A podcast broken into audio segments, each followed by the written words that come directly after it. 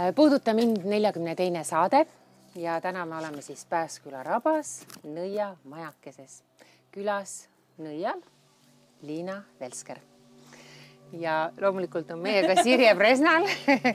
Ja, ja kõige taga oled ju tegelikult sina, sina ja, kutsusid meid, sa kutsusid meid siia külla, ütle lühidalt, miks sellepärast, et ma käisin Liinal üks päev külas ja, ja siin oli lihtsalt nii mõnus olla, me täpselt samamoodi istusime siin, istusime tundide kaupa, päike juba läks looja, siin oli nii mõnus, me ei tahtnud siit ära minna. ja siis ma sain aru nagu, et see on see õige koht, kuhu tuleb tulla, tuleb tulla just. okei okay., äh, sina, Liina, oled selgeltnägijate tuleproovist, ma mäletan sind möödunud hooajast. Äh, mitmendaks sa jäid seal? viies. viies, vau. no mis nihu läks? ütleme niimoodi, et äh, närv ei pidanud vastu. et seal olid, seal olid omavahel võistlused, siis olid äh, muud jõud olid käigus.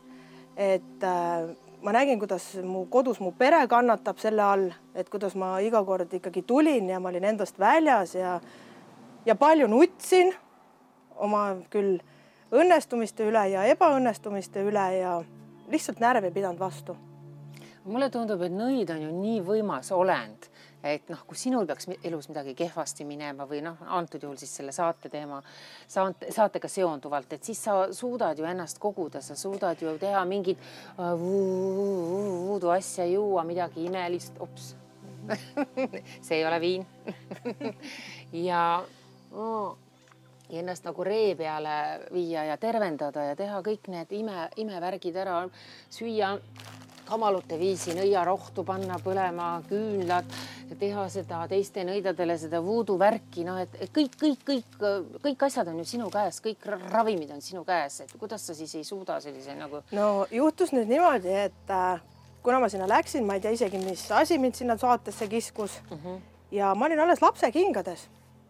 et, äh, et äh, tegelikult ma tegin ühe ettepaneku ka veel, et tulla tagasi saatesse et aga vanu olijaid lihtsalt, lihtsalt ei lastud, et tänapäeval. sa mõtlesid, et nüüd see hooaeg uuesti minna või? okei okay.. tegin isegi ettepaneku, et minna uuesti uh. -huh. aga Vaštara ei läinud või?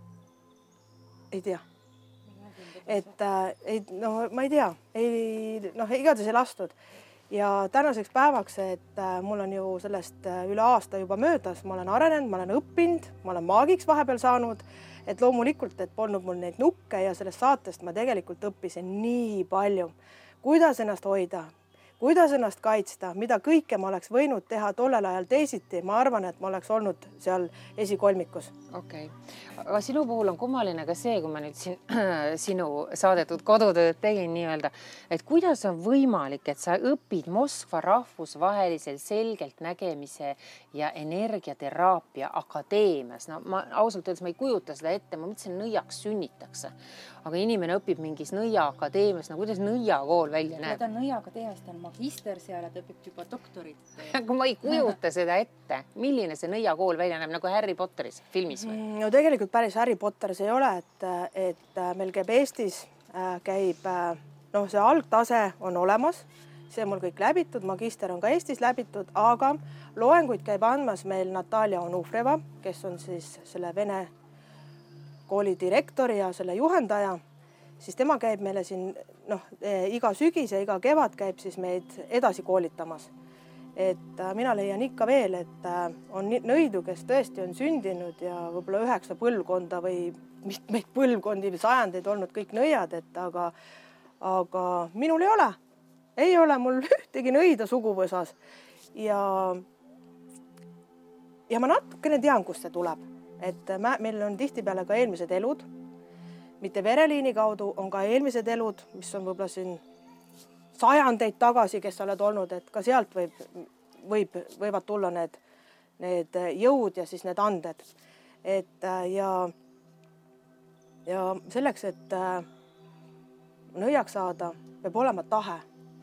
ja tahe peaks olema siis tegelikult siis siiras teisi aidata. kas on mustad ja valged nõiad olemas või? no loomulikult on, on olemas ju must maagia ja on olemas maagia ja on olemas valge maagia mm. -hmm. et loomulikult mustad, mustad toimetavad ja musti on siin ka Eestis.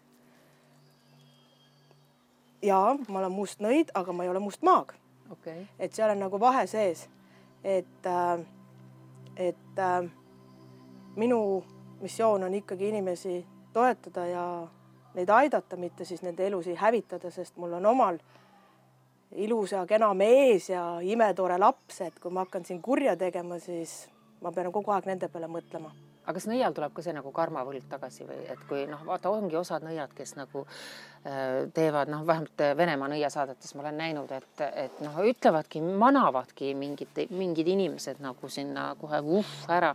kas nõiale võib ka see karma, karmavõlg kuidagi tagasi tulla? loomulikult topelt veel. ahah okay.. et paljud inimesed lihtsalt ei tea, et äh, minu poole on ju ka mitmed inimesed pöördunud, et äh,, et äh, ma tahan seda meest saada tee midagi. või pigem öeldakse, et tee selle mehe naisega või armukesega midagi uh, et ta uh, ära kaoks siit minu ja, elust. mul oli isegi üks lugu oli selline, kus tuli noor tüdruk, ta oli mingisugune kahekümne nelja aastane, kui ma nüüd mäletan.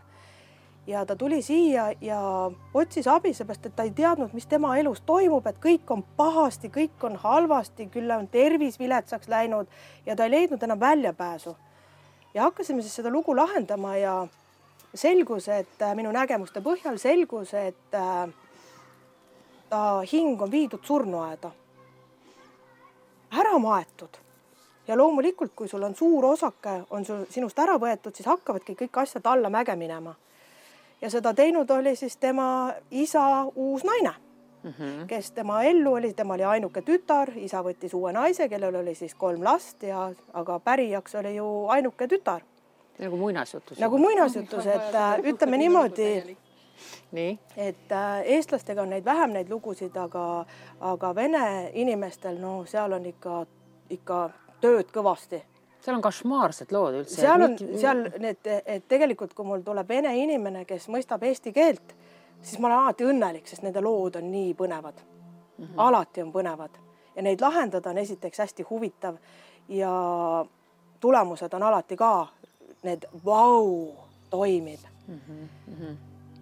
No aga, no aga räägi mõne, mõned põnevad lood meile siin, me enne kui me siin veetama ja kohvitama hakkasime, siis, siis sealt tuli nagu külluse sarvest ja, ja no tõsi, meili rääkisite, et läksite kuhugi mõisa ja, ja teie nõiad ja, ja järsku kargasid teile vaimud kallale, pärast olid kael plekke täis no,. Neid lugusid mul on tegelikult hästi palju, et ma mõned kindlasti täna räägin et aga üks äh, asi, mis me just siin Sirjega eelmine kord naersime, et sa oled nõid ja kardad vaime või?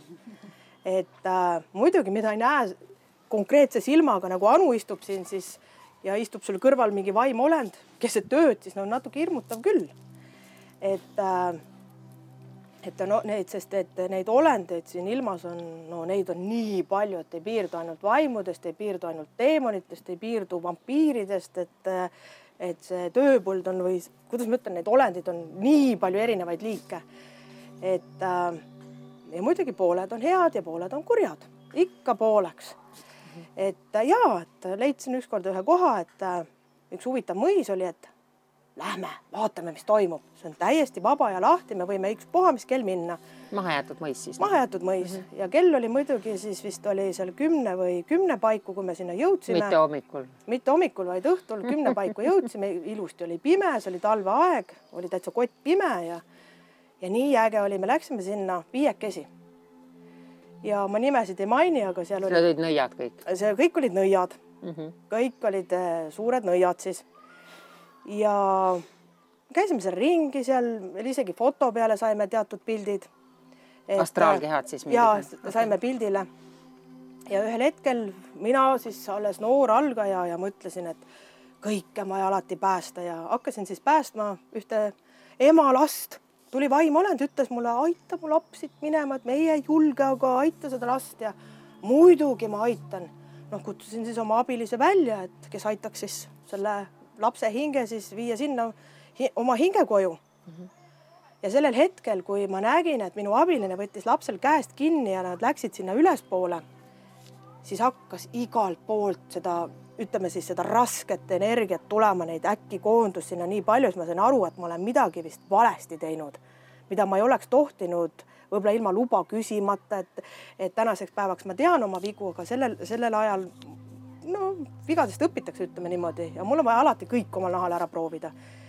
et muidu ei usu ju mm, -hmm. et üks ajupool ei usu, teine pool usu, usu. et pannakse ka mind proovile.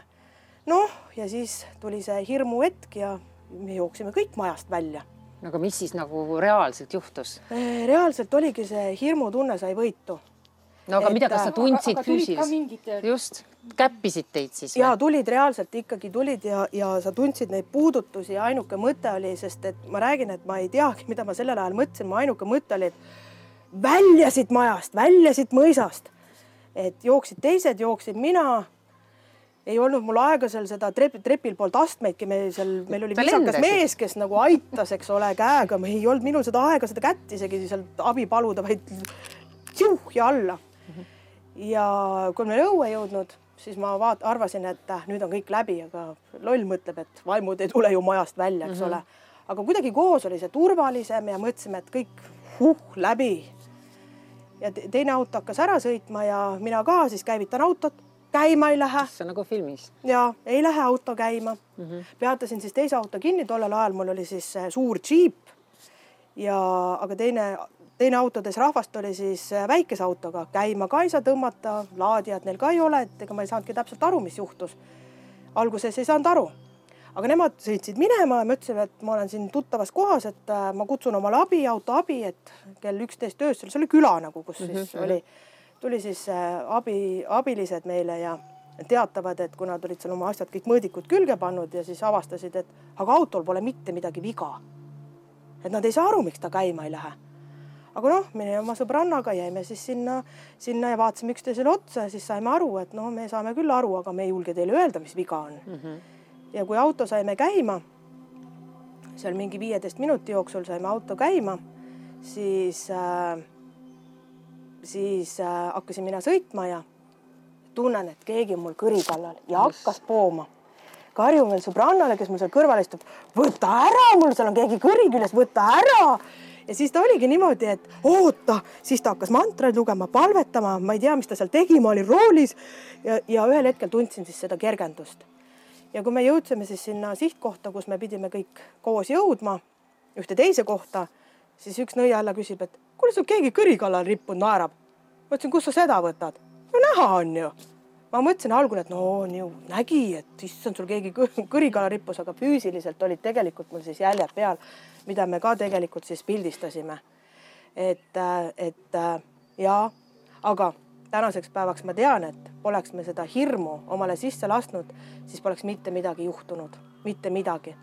Et sellest hirmust tuleb lihtsalt üle olla ja seda muideks, seda saab ka treenida. aga kõik siis äh, sattusid niimoodi hirmu? ja kõik me sattusime ja, sest see, see, ma ei oska seda energiat vaata kirjeldada, vaid see lihtsalt oligi hirmus, et kui sa näed seal seda lugu, et mõisnik on olnud siis äh, aadlik, kes on olnud tegelikult kuri ja kõiki seal oma käpaga maha surunud ja, ja karistusi välja mõelnud, et ta ei olnud tore aadlik ega tore mõisnik, vaid äh, ta oli ikkagi kuri siis, äh, siis see energia, mis seal kõik õhus oli, et isegi vaim, hinged ei saanud ära minna, sest nad kartsid aga kui ütleme, et kui minusugune, ütleme või noh, minusugune, ma olen ka suhteliselt tundlik, aga tavaline inimene läheb sinna ja kas tema ka tunneks seda või?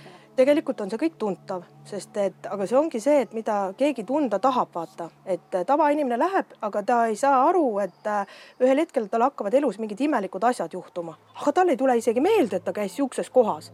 Et sealt kohast haakuvad teatud olendid külge, mis sul on nõrgad kohad, sinna tulevad nagu väikesed puugid sulle ja hakkavad sul elus sind kiusama. no aga ilmselt tore ju käia kuskil teate varemetes kuskil lahedas mõisas mm -hmm, niimoodi hulkuda mm -hmm. seal ringi, kujutada ette, kuidas seal enne on olnud ja siis sa tuled pärast ära mingisugused kublad sul seljas. no tegelikult on niimoodi, et ega igal pool nii ei ole et no aga kus sa Eestis siis on... tead, kus on ja kus ei, ei ole? ahah, et see on nagu katse-eksituse meetod. niimoodi, et igas mõisas ja igas äh, sihukeses väepaigas on ju omad olendid ja seal on täpselt samamoodi olnud ju sajandeid, küll on seal kurjus olnud, et küll on seal headus olnud, et, et need erinevad ajakihid jätavad oma energia sinna alles et äh, ja siis need, ütlemegi siis need selgeltnägijad ja nõiad ja kes kuidas ennast nimetavad, et need tajuvad, tunnevad ja räägivad neid lugusid. et, äh, et mul ise oli hiljuti, käisin jälle ühes mõisas, kus, äh, kus tegelikult olid väga head energiad, nagu asukoht on väga hea, energia on hea, aga seal oli jälle korstnas ma sain aru, et seal on korstnas inimesi põletatud. oligi niisugune ruum, kus oli inimesi põletatud ja teatud puhastustega saab neid aidata ja saabki see energia korda. et igal pool on tegelikult äh, neid kohti, sest noh, need on nii vanad. miks neid inimesi põletati seal? Mm, ma seda praegust ei räägi. ah, sa tead muidu jah ah, ah,? muidu tead või? jah. jälle ütleme see, et olid teatud ajastud, kus siis äh, lihtsalt äh, olid väga haiged inimesed katku ajal näiteks ja põletatigi ja põletati ka terveid inimesi. Kas me tegelikult elame kõik selliste olendite ja vaimude ümbritsetult? ja, et meil on tegelikult pidevalt Et- üks möll käib ümberringi. sest meie ümber on haldjad, meil on loodusvaimud, neid on nii palju erinevaid, et alati ei ole kogu aeg halb.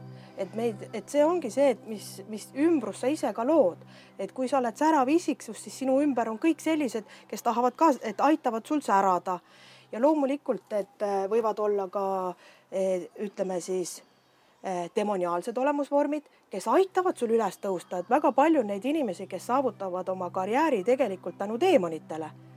et seda äh, ma arvasin, jah, ja et ma olen kolm tilka verd andnud. ja, ja siis ütleme niimoodi, et asukoha kohta on mul ka üks hästi huvitav lugu jälle. et äh, käisin siinsamas Tallinnas vanalinnas ühte mm, asutust puhastamas, asutust puhastamas, kutsuti ja noh, ikka, et perenaised tahavad, et nendel ju äri liiguks paremini, noh, paremini ja ja kutsuti kohale ja läksin siis kohale ja no alustan siis tööd ja istun maha ja keskendun ja mulle öeldakse, tuleb kolm meesvaimu, pisikesed siuksed nunnud, ütlevad ära siin puhasta mitte midagi. päkapikud tulid. siis ma mõtlesin, et mis mõttes, et mind ju kutsuti, et ma hakkan nüüd puhastama mm. -hmm. ei, ühtegi seina ära puutu. See info peab siia jääma, see on vana ja vana linn, see peab jääma. ma ütlesin, no olgu, et ega ma ei saa siis nende tahte vastu astuda. ja, ja ma kuulasin neid. ma küsisin, ma küsisin nendelt, ma küsisin nendelt, aga mis on nende soov, et, et ma rääkisin siis oma loo, mida perenaine soovis ja, ja nad rääkisid oma loo ära. Et kõik jääb nii, nagu on, aga kui perenaine käiks tihemini siin ja naerataks meile, aga ta ei näe neid ju. kuule edasi naerataks meile, siis ta saab selle firm-, selle koha omale. ehk selle firma, ta, see ei olnud selle naise nimel uh, Mhm. -huh. et see oli koostöös mm, kellega iganes. kellega iganes, eks ole. Ja, ja kui ma selle loo olin naisele ära rääkinud, et siin on kolm vaimu ja nad ütlevad, et sa oled meie päike ja sa pead siin säramas käima. ja siis ta ütles, et oi, et ma käin teises kohas söömas ja mul ei ole siin aega käia siin oma töid tegemas ja, ja, ja aga ma ütlesin, aga nad luba, lubavad sulle, et sa saad selle firma Kohe omale endale. ja naisest ärkas ah. ja naine, ei. mis naine siis tegi? ma ei usu. Aa. ma ütlesin, no nii on. Läks mööda paar kuud, naine käis mul veel vastuvõtul ja, ja ma kuulen, vaimud ütlevad, ta ei käi. meie päike ei käi meie juures, me ei saa teda aidata. ma ütlesin naisele, et kuuled, et nad porisevad ja siis see naine ütles, olgu, ma hakkan käima, vaatame, mis saab. no umbes aasta läks mööda, ütleme aasta, oli umbes täpselt oligi aasta möödas ja seal tekkisid suured, mingisugused suured olukorrad, suured muutused. ja see naine saigi omale. et see oli nagu tõesti niisugune müstiline lugu, sest seda, kes annab oma raha ära lihtsalt, sest et ta elatus sellest kohast, sellest, sellest tööst, mis seal tehti ja ta andis selle firma ära selle naisele. et äh, mida tegelikult on toredad vaimuolendid võimelised tegema ja nad elavad siiamaale seal äh, õnnelikult. perenaine viib nagu neile perenaine viib neile piima, viib neile, nad tahtsid mandleid, nende soov oli mandlid ja vist olid teekonnakommid või mingid kommid olid ka. ma ei mäleta ja siis see naine ikkagi aeg-ajalt neid toidab ja nad on väga rõõmus selle üle ja see firma on nüüd tema oma.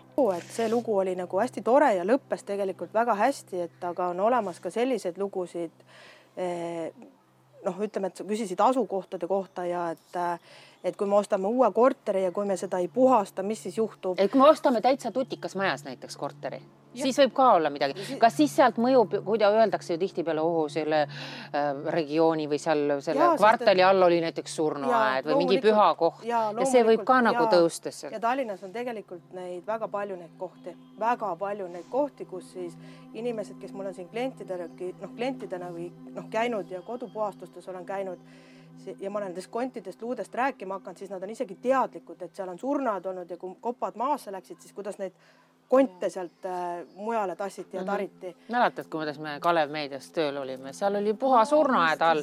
Öeldi kohe, et see asi läheb uppi kogu selle, sest me olime nii arrogantsed, me olime nii üleolevad seal kõik ja, ja palun väga, nii see aga selleks., aga noh, see ongi see, et kõik need seinad, kõik need toolid, kõik see, me vaatame, et siin on surnud puit, eks ole, ei hinga, naelad läbi löödud, toolid, kõik, aga tegelikult kõik on energia. Ehk eh, kui kõik oleme koolis käinud, füüsikat õppinud, nii palju ikka mäletame, et kui te, et teadlased on ju teinud katsed, siin on aatomid, molekulid mm. -hmm. elektronid ja kõik liigub siis see ongi see, et kõik, kui me kodus seal sõimame, karjume, vihastame, nutame, siis seinad salvestavad. ja kui me neid ei puhasta, siis sa mõtledki, et miks mul kogu aeg nii halvasti on, ma lähen koju, mul on paha tuju, vahest piisabki, ei ole alati teemoneid, ei ole alati vaime, vaid on lihtsalt vaja ära puhastada ja ongi kõik. Kas ma saan seda ka ise teha, sest ma vaatan, et sul on siin mingid imepakikesed küüna, küünaldega. no kas on võimalik, et noh, nüüd mul ei ole nõia juurde kogu aeg või nõida koju tellida nagu mahti, et äh, seal iga peale igat tüli, ütleme nii mul on siis äh, ja on kapist võtta kohe küünal näiteks. äh, kuna, kuna kui hea on et ma ise teen neid mm. -hmm, nii siis mul tuli ülevalt info mm. -hmm. ja ma käisin ka vastavas koolituses mm. -hmm. kus siis ongi see küünlamaagia on siis antud tegelikult edasi siis õpetajatelt õpetajatele, need, see on iidne kunst, et äh, siin on ühendatud kolme leegivägi ehk leek tegelikult käib, ulbib siis erinevates kihtides, erinevates ruumides kui on puhastavad küünlad, siis nad puhastavadki sinu aurat, puhastavadki sinu peenkehasid. aga nüüd, kui sa ütled, et kodupuhastuseks ma töötasin välja vaimudega küünlad, kuna ma olen nüüd maag, siis eh, valdan vastavaid oskusi ja nende küünalde sisse on siis kutsutud vaimud. ja küünla süütamisega kui sa alustad, siis sa ju räägid, mida sa tegema hakkad, tegelikult on ammu teada, et ma hakkan nüüd kodu puhastama. ja kui sa küünla süütad, siis läbi selle küünlaleegi ehk avaneb portaal ja tulevad tuppa siis vaimolendid, just vastavad sellised, kes hakkavad koguma negatiive. ja nad on väga tänulikud, kui sul on seda väga palju, sest nemad saavad sellest Toitu toitu, ja energiat Mhm. ja kui küünal on ära kustunud, siis nad lahkuvad. Neil on taotlus tehtud, siia kas nad ei jää kustutan ise küünla või kust-, küünal peab ise kustuma? no tegelikult on niimoodi et peaasi, et ära ei puhu, et seda tuleb summutada, et äh, tegelikult on niimoodi, et äh, kui sa tunned, et läheb sinu jaoks liiga paljuks, et sa ei pea vastu, et, et noh, sest et igal küünlal on vastavalt erinevad olendid, me ei, et me ei tea, kes, kes tuleb. mina tean muidugi, kes tulevad, aga kui sa tunned, et äh, sinu jaoks läheb seda liiga paljuks, siis sa kustutad ära mm. -hmm. sa kohe tunda siis nagu. see on tunda mm. -hmm. ja sest see energia läheb hoopis teiseks. Ja muidugi ma arvan, et seda küünalt, mis ma arvan, seda küünalt saab ka kasutada teisel korral, aga siis ta tuleb pakkida fooliumi sisse. ja samamoodi on see, et kui sa oled selle küünlaga oma kodu puhtaks teinud, siis hästi hea on jälle soovitan, kus on siis äh, järgmine küünal, mis on heaoluküünal, mille sees on siis niisugused haldjalikud vaimolendid, kes tulevad ja loovad sulle siis ka sellele kodule kaitse ja sulle selle kaitse, et on hea ka põletada neid, neid küünlaid peale mm. -hmm. et ja sellega sa saad väga edukalt hakkama ja need küünlad on, nad võtavad ära negatiivi, aga kui on ikkagi kodus, ütleme seal suuremad lood, et sul on poltergeistid, sul on seal tõesti need, need kolistavad vaimud, hullud kassid, eks ole. ja kui see, see ei aita, siis tuleb kutsuda kohale ikkagi spetsialist, kes, kes vaatab, mis lugu on, sest et et kas on siis selles kohas probleem või on siis inimeses probleem või on lihtsalt seintes probleem Mm -hmm. et mul on lihtsalt üks lugu veel rääkida, kuidas äh, üks vanaproua tuli minu vastuvõtule, nutab, mees peksab teda. ja muidugi mu süda jälle lõhkes, et kuidas ma küll aidata saan ja hakkasin teda siis puhastama. teatud taotlusega, puhastasin selle naise ära ja tuli järgmisele vastuvõtule ja ütleb, et mees enam ei peksa ja kolis teise tuppa, juba sama päeva õhtul oli ta kolinud teise tuppa mm. -hmm. Ja eh, kui ma olin selle naise ära puhastanud, siis ta tuli järgmine kord ja ma vaatan, et ma ei saa teda puhtaks. ta tuleb tagasi, jälle on negatiiv küljes. ja siis ma hakkasin seda lugu na- nagu süvitsi vaatama veel rohkem, et noh, inimene ju tegelikult on see, et miks see mees teda peksab. me peame sinnani jõudma, et see tegelikult on pikk eeltöö mm. -hmm. et kui seda põhjust kätte ei saa, miks see naine omale sellise mehe on sinna tõmmanud. no sest, et kõik lood on erinevad, et me ei saa võtta, et kõik on ühesugused, aga just selle loo põhjal oli see, et määraski selle loo ära keskkond.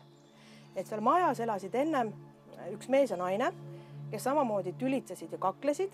mees peksis, lõpptulemus oli see, et mees läks ühte tuppa elama, naine läks teise tuppa elama. ja tüli oli isegi nii suur, et kui mees ei olnud kolm päeva toast välja tulnud, siis see naine eh, kutsus tütre, et tule vaata, et kuule, et su isa on seal, pole kolm päeva söömagi tulnud. ja see mees oli koomas. Muidugi ta seal majas ei surnud, aga see kõik salvestus. Ja mis nüüd juhtus, juhtus see, et see uus elu, noh, see mees ja naine, kes sinna elama läksid, juhtus ju täpselt seesama lugu. et, äh, et mees hakkas peksma, nüüd kolis teise tuppa. Ja muidugi ma ütlesin talle, et kui sa tahad abi saada, ma pean kohale tulema aga naine kartis nii hirmsasti, mis, mõtle, mis see mees minuga siis teha võib, kui nõid tuleb majja. noh, ja see lugu tegelikult jäi meil siis ilma lõputa, et lõppeski ta nii, et mees kolis teise tuppa, naise teise tuppa. no nii ja niigi, ikka parem kui mitte midagi seal nende, ütleme nende teraapiatega või seanssidega, mis ma teen, siis, siis ongi see, et kui tuleb siis depressioonis inimene ja kui me oleme selle põhjuse ära lahendatud, miks ta depressioonis on, oleme ta ära puhastanud, aga kui ta läheb keskkonda, mis on ikka Valesse. vale ja sant, et mul käis üks, üks noor poiss, kes elas äh, koos oma vanaemaga, kes tegelikult kogu aeg jõi ja see noor poiss siis hoolitses selle vanaema eest, ta oli depressioonis, koolipinged, aga keskkond ei muutu Mm. siis me jäämegi teda puhastama, sest sellest tolku ei ole. et hästi palju peavad inimesed ikkagi otsustama ja tegema valikuid ja, ja alustama oma elu siis natukene ikkagi teises võtmes, kui, kui siis noh, et nad jätaks, jätkaksid siis samamoodi. sealt ma olen oma taotlused teinud selle peale, et mulle meeldib lahendada müstilisi lugusid. just siuksed huvitavaid, mis on siis vereliini pealt. mulle meeldib lahendada mm, noh, vereliini lood, eelmise elu lood, sest noh, kõikidel inimestel on täiesti erinevad lood, siukseid identseid lugusid tegelikult ei olegi. kas sihukest inimest ka on, kes tulebki pupsti i- ja ongi tul- noh, esimest korda maa peal või? Et, et kellel ei olegi eelmisi elusid, kas sellist inimest ka no minu juures ei ole käinud Aa, siukest, kes on pupsti, sest et vereliini pealt tuleb ikkagi kogu aeg lugu sisse. noh, tegelikult on nagu kogu aeg, et, et, et kui me räägime haigustest, siis jaa, mul tuli üks äh, noor tüdruk, ta no jälle seal kakskümmend viis, kakskümmend, ikkagi noor, eks ole. ja tuli, tuli sellise looga, et tal on verejooksud ja need on kestnud aasta, noh ehk tal on aasta otsa, jah, aasta otsa on olnud ja arstid laiutavad käsi ja ütlevad, et äh, nad ei oska aidata, sest proovid ja kuskilt nad midagi ei leia. ja siis ta mõtleski, et ta tuleb ja proovib siis seda nõidade värki. sest no kujutad ise, kui sul aasta ots on ja polegi vahet, eks ole. ja hakkasin seda lugu siis jälgima ja vaatama ja informatsioon tuleb, et äh, tema vanaema, mitte vanavanema, vaid lausa vanaema nii lähedalt on teinud abordi. ma näengi seda, seda, seda koledat lugu, kuidas ta on teinud abordi väga koledal moel. ja nüüd järglane kannatab me te- lahendasime selle, sest et ma jäin enda nägemustele kindlaks, sest mulle, kui mulle näidatakse informatsiooni, siis ma näen, kui ei näidata, siis, siis ma ütlengi, et ma ei näe. et äh, ja sellel hetkel see film jooksis nii ilusti, ma rääkisin kõik ära, me lahendasime koos selle loo ära. Kolme kuu pärast tuli see tüdruk tagasi ja rääkis mulle, et äh, peale seda, kui ta oli siis minu juurest ära läinud, ta veel ütles, et tal vanaema ju ei ela, et kust ta seda teada saab, ma ütlesin, sellel ei olegi vaja, ei olegi väga tähtsust et oluline on see, et mida sa ise tunned, kas mul on õigus või mitte. aga ta ütles, et aga vanatädi elas. et vanaemal oli siis õde ja siis selle õega nad said väga, väga hästi läbi ja ta läks, pöördus kohe selle vanaema, selle õe juurde ja, ja see rääkis ja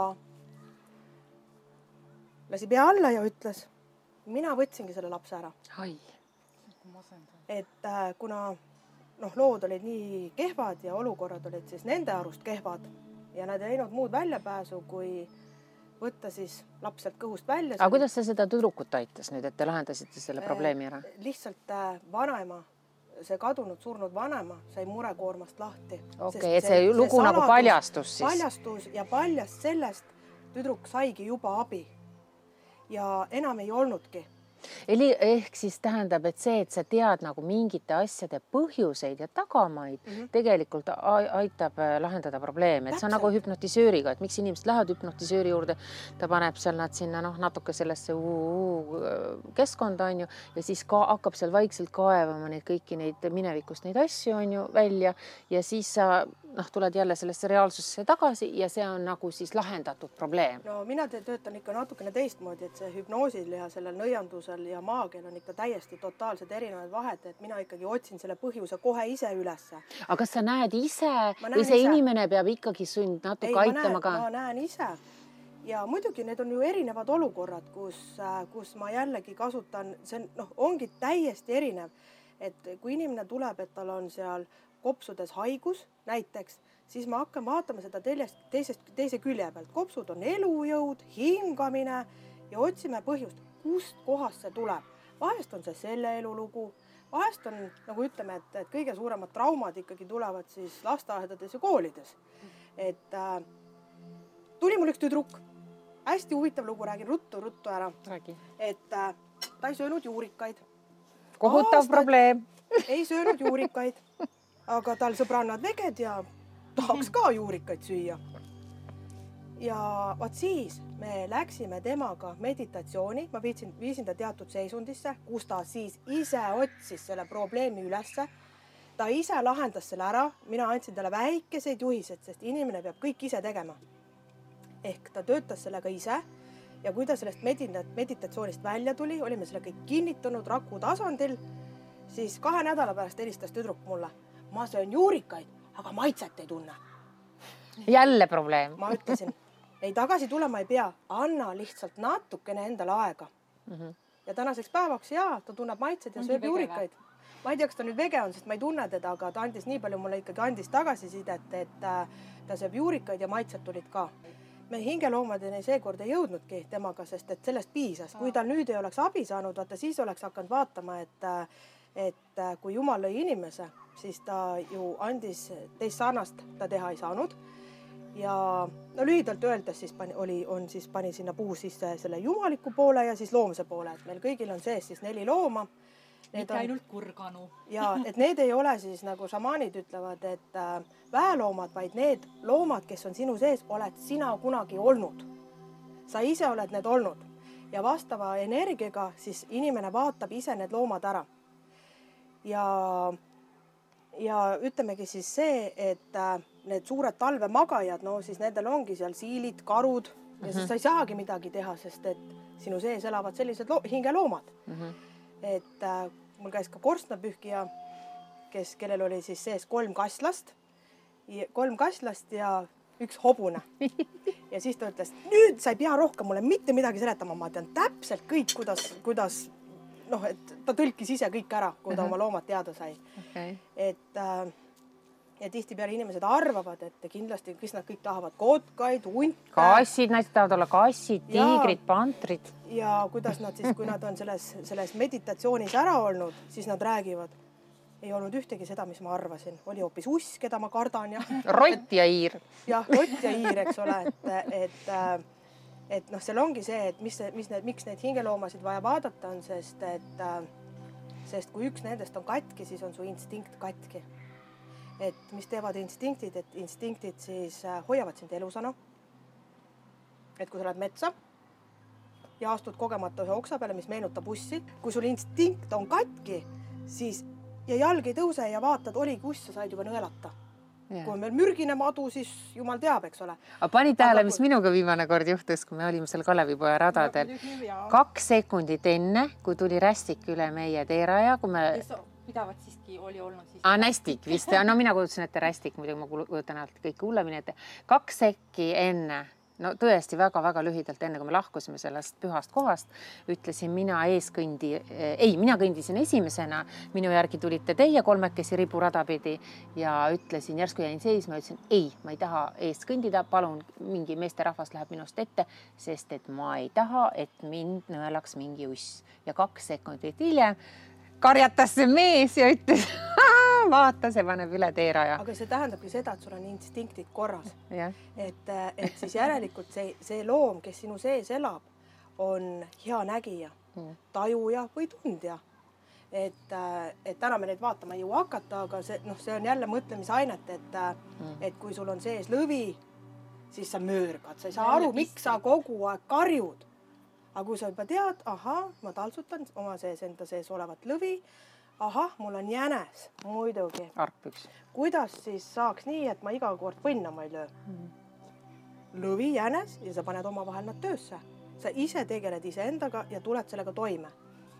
et äh, ja sinu juurde saab tulla tegelikult, kui keegi näiteks nüüd tahaks tulla ja teada saada oma neli, neli seda sisemist looma, siis sinu juurde, sinu juurde saaks tulla. ja muidugi vaatame need hingeloomad üle, aga ma tahtsin selle instinktiga öelda, et kui instinkt on kat-, noh, on katki, siis sa saad nõelata, aga kui instinkt on korras, siis tõuseb jalg ja mõistus alles vaatab hiljem, mis see oli. jah, aga ma tahtsin kohe, ma mõtlen, kuulan, kuulan neid lugusid ja inimesed tulevad ja nad on katki ja nad on nii rusutud ja haiged ja mm Mhm. -hmm. kas vahel ei tule su juurde mõni selline inimene, istub potsti su vastu, ütleb, aga noh, mul ei olegi nagu mitte midagi viga, aga vaata ikka. ja on tulnud nii, ja täiesti terveid inimesi, ei ole neil haigusi. mitte kunagi ei ole inimesed või tähendab, on terveid inimesi olemas. ja okay. tulevadki ja nad lihtsalt tulevadki ja nad ei tea isegi, miks nad tulevad, aga nad tulevad põnevuse pärast, pole mm. -hmm. kunagi käinud. no ja siis me olemegi kasutanud seda, kas sa hingeloomasid tahad näha? jaa. kas sa tahad oma eelmist elu näha? jaa. siis ja siis noh, neid eelmise elu aspekte tuleks ka nagu aidata ja, ja mul täna oli hästi huvitav lugu, kus oligi vanaproual, eh, et elus ja asjad jälle ei toimi, eks ole. Ja küll nüüd äh, põlvel on implantaat sees ja siis kaelale tuleb nüüd operatsioon, pannakse implantaat sisse. Ja täiesti nägingi seda eelmise elu lugu. aga me nüüd ootame muidugi tulemusi, me töötasime selle kallal ära, sest et sama sarnane lugu praegust toimib selles elus tal, tal. Ehk kui ta eelmises elus tahtis ennast ära tappa, hüppas, ma nägin seda kohta ka, kus ta alla hüppas, siis äh, tal murdus jalg, seesama jalg, mis tal täna oli implantaadis, kael, sest ta istus ratastoolis ta ja kui ma ütlesin, et üks käsi on terve, teisega sa said seal süüa-juua, siis ta ütles, et issand, aga mul on üks käsi ka haige ju. ja mis ma tahtsin rääkida siis selle, selle loo peale, siis selle eelmise elu loo peale, et kuidas need meid mõjutavad. käisin mina vanalinnas jälle ühes vanas, väga vanas asutuses. lõbumajas. Ei asutus, asutus ei olnud nii vana, aga maja ise oli nii väga ja vana. ja muidugi tõmbas mind jälle keldrisse. Läksin mina vutt-vutt-vutt, julgus kokku, ei karda mina midagi. ja näen mina vaimu. täiesti lampi hakkas mulle lugu rääkima, ma mõtlesin, ma olen lolliks läinud ka nagu algaja alles aga oled veini joonud? siis ma ei joonud veini. ja ta Okei. rääkis sellest, et kuidas ta vägistati, kuidas tema hingeosa hüppas seal välja, sest teda oli mitu meest vägistanud ja see kole lugu juhtus sealsamas keldris. ja, ja mina ütlesin talle, olgu, kui sa tahad, et ma sind usuksin ja sind aitaksin, jää pildile, ma teen sust pilti. saad aru, kuna tal oli tõesti vist suur mure mm, -hmm. ta jäi pildile, mul on see foto, mul Ja on see telefonis olemas kas me saame näidata Ja ta- seal ka või? aga, aga kas vaim ei pahanda praegu, et me kogu aeg lobiseme, et sina lobised tast ja räägid kogu aeg ei, see sellest? lugu on meil lahenduse saanud, sest et äh, ja ma ütlesin talle, olgu, kuna sa ennast ilmutasid ja kui sa abi tahad, siis ma sain aru ju, et äh, see uus inimene on juba sündinud, uus kehastus on juba tulnud mm. -hmm. aga tema ulbib ikka ringi ja see ulpiv segab selle elava inimese elu. noh, saad aru? ja ma ütlesin talle, sa tahad, et abi saada, saada see elav inimene minu juurde, too ta minu juurde ja ma aitan teid üks pool aastat oli, ma arvan, sellest möödas ja tuleb mul üks klient laua taha ja ma vaatan, tuligi teadmine. issand, see on seesama. ma ütlesin talle, kliendile rahulikult, oota, ma otsin ühe pildi, otsisin selle ülesse ja ütlesin, nüüd ära kasuta mõistust ega mitte midagi, vaid kui ma sulle näitan ühte pilti, siis sina vasta mulle ainult jaa või ei. näitasin talle pilti ja ta ütles ja näitasin seda vaimupilti ja ma küsisin ta käest automaatselt, kas see oled sina ja ta vastas jaa, aga mis siin pildi peal on? aga sealt vastuse sain juba kätte, sest see peab automaatselt tulema mm. -hmm ja kui ma vaatasin siis selle pildi peal, kui ma näitan teile pärast, on näha tegelikult ilus naine, lokkis juuksed. ja kui ma talle olin selle loo ära rääkinud, siis see naine räägib mulle, aga selles elus mõjutab teda täpselt samamoodi vägistamine. ta, kuna ta tahab, vaata selles elus ta sai surma, noh, selle vägistuse teel ta tappis tegelikult ennast ära, sest et ta oli rüvetatud, tal see oli halb, aga ta ei arvestanud sellega, kuna ta ise tappis, et ta jääb sinna ulpima mm, -hmm. noh et ta ei saanud nagu minema siis? jah, ja see naine siis praegust on see, et ta laseb ennast vägistada, et meeldida. et äh, ja kuna me lahendasime selle loo ära, siis ilmselt tal nüüd on e-, elu lihtsam, ma ei, nüüd lõppu ei tea, aga see lõpp lihtsalt, see lugu sai poole aasta pärast ka lõpu. et jõudiski see naine minu juurde ja me saime teda aidata ja tegelikult oli vahva lugu. et äh, mul meenub sellega üks, jälle üks vahva lugu nagu muinasjutuvestja, ma nagu ainult kuula ja kuula. tuli üks vanaproua mm, -hmm. täiesti vana proua, üle seitsmekümne, temal kodus kummitab, mees suri ära ja nüüd käib ja laamendab temal kodus. ja ta ei saa rahu ja ütles, et ma olen juba kartma ka hakanud, mis sest, et oma mees, ta on vaim ja kardan. no hakkasime siis, kutsusime siis vaimu kohale ja vaim räägib. ma olen vana viiking olnud ja te matsite mind valesti. torises ja podises ma ütlesin, aga kuidas me sind aidata saame? ma tahan hauda mõõka ja ma tahan seda, ta luges ette rituaali, et ta tahab, et paat läheks merele ja tema hing saadetakse merele, siis tema on õiet, õigete viikingite kohaselt siis äh, ära saadetud mm, -hmm. siis ta saab rahu muidugi vanaproua läks siis ostis noa, pani nii nagu ta juhatas, kuidas see nuga seal olema peab, mattis mulla alla ilusti. ehitas siis, äh, me mõtlesime välja siis, et kuidas see siis kuidas seda teha, et sa ei osta paati, eks ole. me tegi, tegime siis selle paberist paadi, panime sinna sisse ühe voodoo-nuku, et on olemas ka sellised nukukesed, eks ole uh. -huh. panime sinna sisse voodoo-nuku, mis peab olema puidust, traate, midagi ei tohi olla, sest et sa rüüstad loodust. kui sa tahad abi saada, siis ei tohi endast igasugust sodi järgi jätta. siis voodoo-nukku panime igast sodi asja ja põlema ja saatsimegi ta mere peale. kuu aja pärast helistas proua ja ongi vaikus et ma helistas, andis tagasisidet, ma tegin kõik asjad ära, nii nagu sa ütlesid ja ongi vaikus. Wow.. siis on võimalus nagu inim-, inimestelgi tegelikult äh, on olemas sellised voodoo-nukud, mida ma siis spetsiaalselt ise teen eh, vanade iidsete õpetuste järgi, need on samamoodi jälle seda, seda võlukunsti ma ei avalikusta. et aga need on siis tehtud mm, õpetuste järgi. Ja on sellised nukud, ma korraks ainult näitan. Oh issand, päris purakas. selline huudunukk, vaata te, teie te arvasite kogu aeg, et huudunukk on niisugune äh, õlgedest ja, ja, ja kangast tehtud, kus saab nõelasid torkida, aga vot see on. aga mis materjal? savi Sal? salamaterjal. aa, ei tohi. see ei ole ainult savi, siin on ikkagi päris mitmed asjad eh, kokku pandud. sinu juuksekarvad, higi, veri ja muud fragmendid. läbi nende nukkude me saame siis aidata eh, hingesid, kes on siia ripakile jäänud, sest et äh, ma olen isegi ühes loos osalenud, kus ma käisin eh, hinge ära saatmas kaks korda ja läinud ikka ära. ma ise mõtlesin, tehtud, saadetud nagu vanasti. ei lähe ära. Läks paar kuud mööda, läksin jälle tagasi. küsisin, milles siis probleem on. tegin jälle kõik rituaalid ära, läheb natuke aega mööda, jälle tagasi.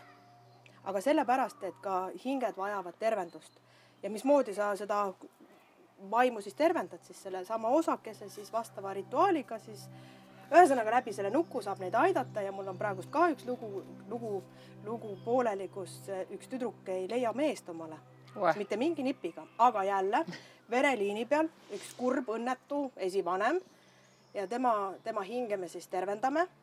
et kui vanaema hing saab siis, vana esivanema hing saab siis rahu ja saab tervendatud, saab siis minna tervena sinna, kus ta minema peab siis leiab ka see noor tüdruk ilmselt omale mehe, sest see vanaproua suri pettudes meestesse.